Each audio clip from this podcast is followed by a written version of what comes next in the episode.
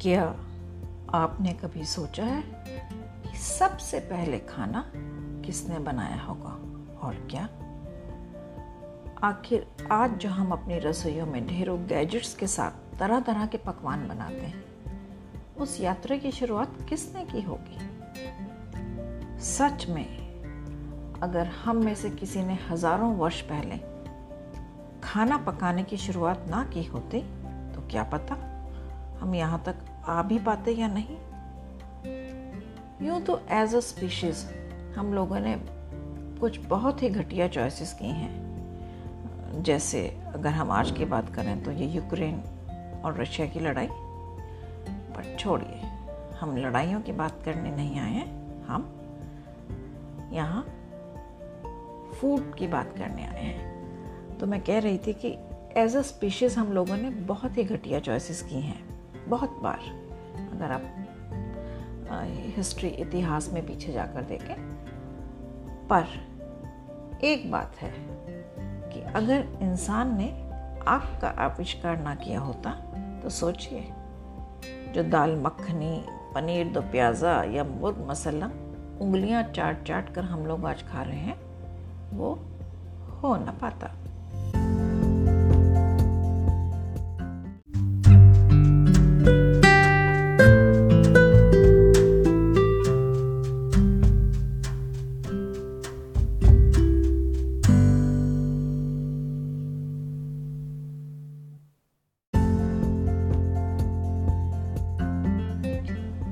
ये तो हम जानते ही हैं कि ह्यूमंस को होमोसेपियंस भी कहा जाता है।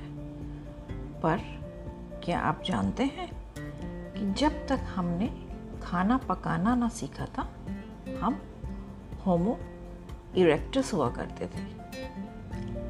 खाना पकाने की कला ने जैसे हमें सिविलाइज्ड यानी सभ्य बना दिया। जब तक हमने आग यानी फायर पर काबू नहीं पाया सीखा था। तब हम जंगलों से घास फूस फल अथवा बीज खा के ही जीवन यापन कर रहे थे। आग पर काबू पाना जैसे भोजन के इतिहास में सबसे महत्वपूर्ण कदम था। उन दिनों हमारा शरीर आज के मुकाबले बहुत बड़ा हुआ करता था, जबकि मस्तिष्क बहुत छोटा। दरअसल हमारा शरीर हमारी प्राथमिकताओं के अनुरूप प्रतिबिंबित होता है। मानव जाति उस समय मानो अपने दो पैरों पर अपना मोटा सा पेट लिए घूमा करती थी। हालाँकि अच्छा खाना क्या होता है, ये पता ही नहीं था।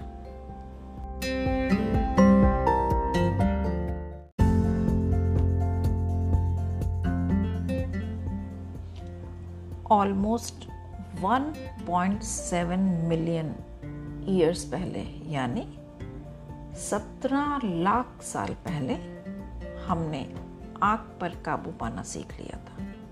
बस, फिर क्या था? आग को काबू में रख करते ही धीरे धीरे हमारे पूर्वज स्वादिष्ट खाना बनाना सीखते गए और हमारा कैलोरी इंटेक बढ़ता गया। अब एक्स्ट्रा कैलोरीज से हमारा दिमाग डेवलप होता गया। क्या आप जानते हैं कि हमारे भोजन का वन फोर्थ हिस्सा हमारा ब्रेन प्रयोग में लाता है? We literally are what we eat आग के आविष्कार के बाद भी हमारे पास भोजन का कोई स्टिडी सोर्स नहीं था। मतलब हमें हमेशा मनुष्यों को जानवरों के पीछे भागकर उन्हें पकड़ने में, के बाद ही उन्हें खाने का हिसाब रहता था। हम पचाने में कम ऊर्जा लगा रहे थे और शिकार करने में ज़्यादा। उस समय के जलवायु इस तरह के खाना बदोश जीवन के लिए उपयुक्त थी। ग्लोबल आइस एज के ज़माने थे और हम यहाँ वहाँ जाते थे जहाँ हमें भोजन मिलने की संभावना हुआ करती थी। अगर स्टैटिस्टिकली बात करें तो पाँच हज़ार एकड़ ज़मीन एक ही ह्यूमन के लिए पेट भरने को काफ़ी होती थी। मतलब इतना भाग के, इतने एरिया में भाग के आप एक बंदा अपना पेट भरने लायक सामान इकट्ठा कर पाता था। पर जब मनुष्य खेती बाड़ी करना सीख गया तो 5000 एकड़ से 5000 लोगों का पेट भरा जा सकता था सो so, खेती ने हमें इस यायावरी घुमक्कड़ जीवन से निजात दिलाई और फिर धीरे धीरे हम एक स्थान पर रहने लगे एक बहुत ही इंटरेस्टिंग कोट मैंने पढ़ा था civilization occurs when something we never missed before becomes a necessity.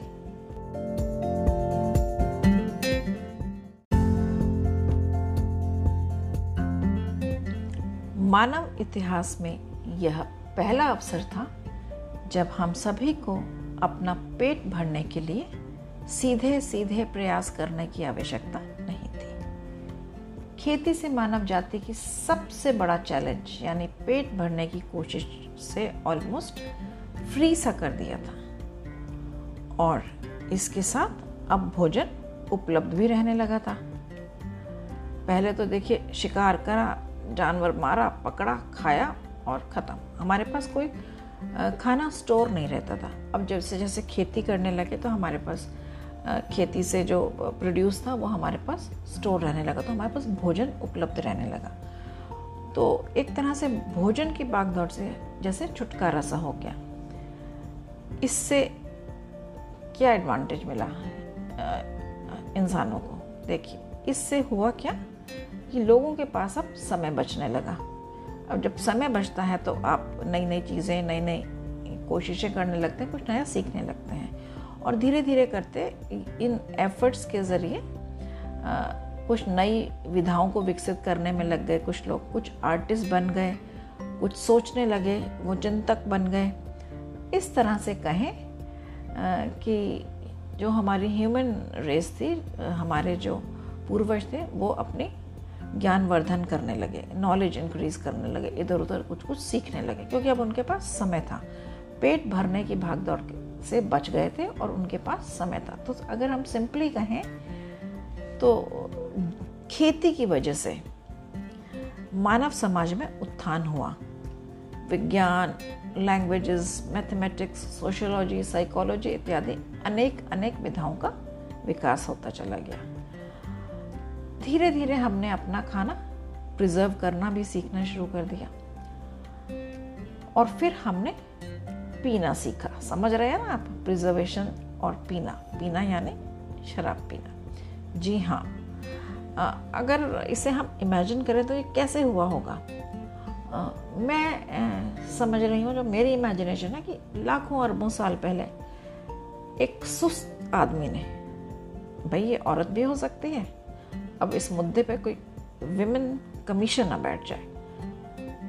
तो अगर मैं आदमी कहूँ या औरत कहूँ तो मेरा मतलब है दोनों सेक्स दोनों जेंडर्स के बारे में कोई भी हो सकता है। तो मैं बात कर रही थी कि एक सुस्त मानव ने उसने कोई फल लिया, वो किसी पानी लिक्विड में, पानी के ग्लास में या किसी पानी के बर्तन में, वो छोड़ गया और वो सड़ गया फर्मेंट हो गया। Fermentation is nothing but controlled सड़ना।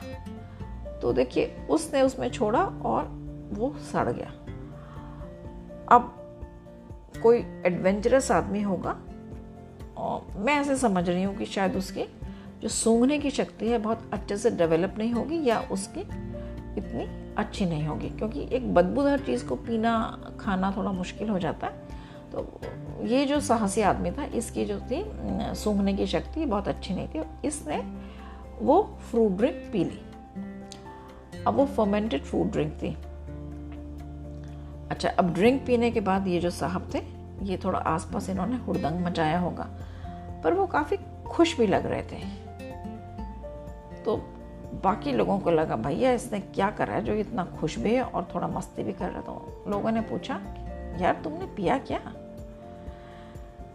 मेरा ऐसा मानना है कि इस तरह से फर्मेंटेशन की शुरुआत हुई होगी दरअसल ये मेरा मानना भी नहीं, अगर हम पुराने रिकॉर्ड्स देखें तो इस तरह की बातें हैं कि ऐसा कुछ हुआ होगा बिकॉज़ ये हम सिर्फ़ इमेजिन ही कर सकते हैं अपने एक्सपीरियंसेस के हिसाब से तो this is how the fermentation must have been invented by our ancestors.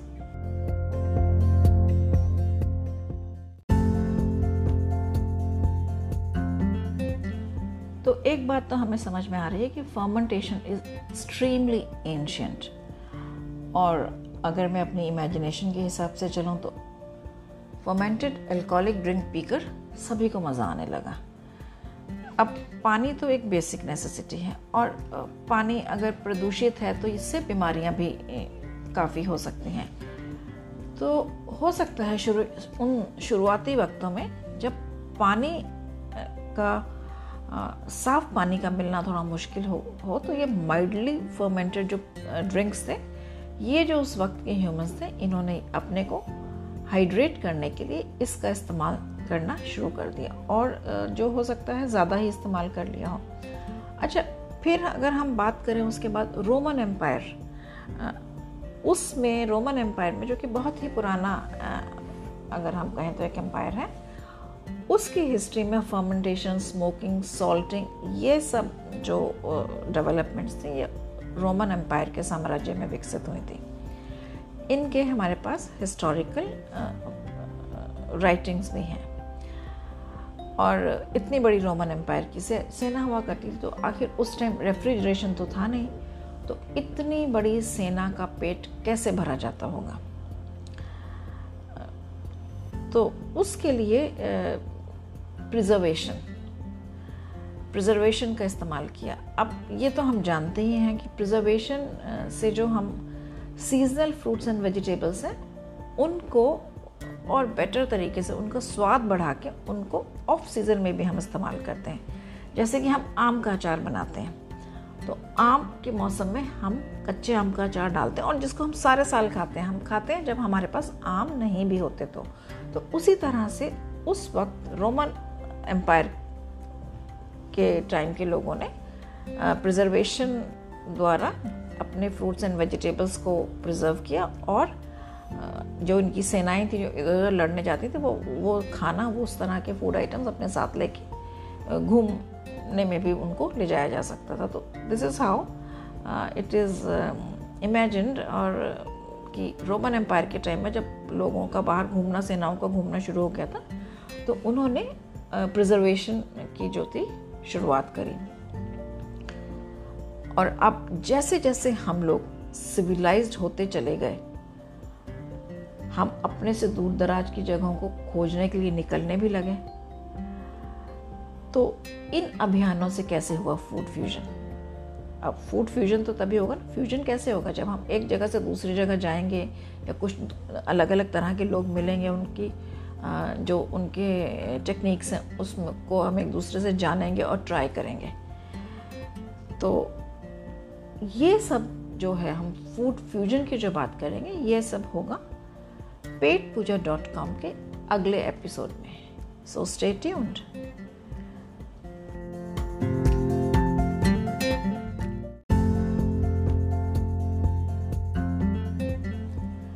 मैं Neerja Bhatnagar.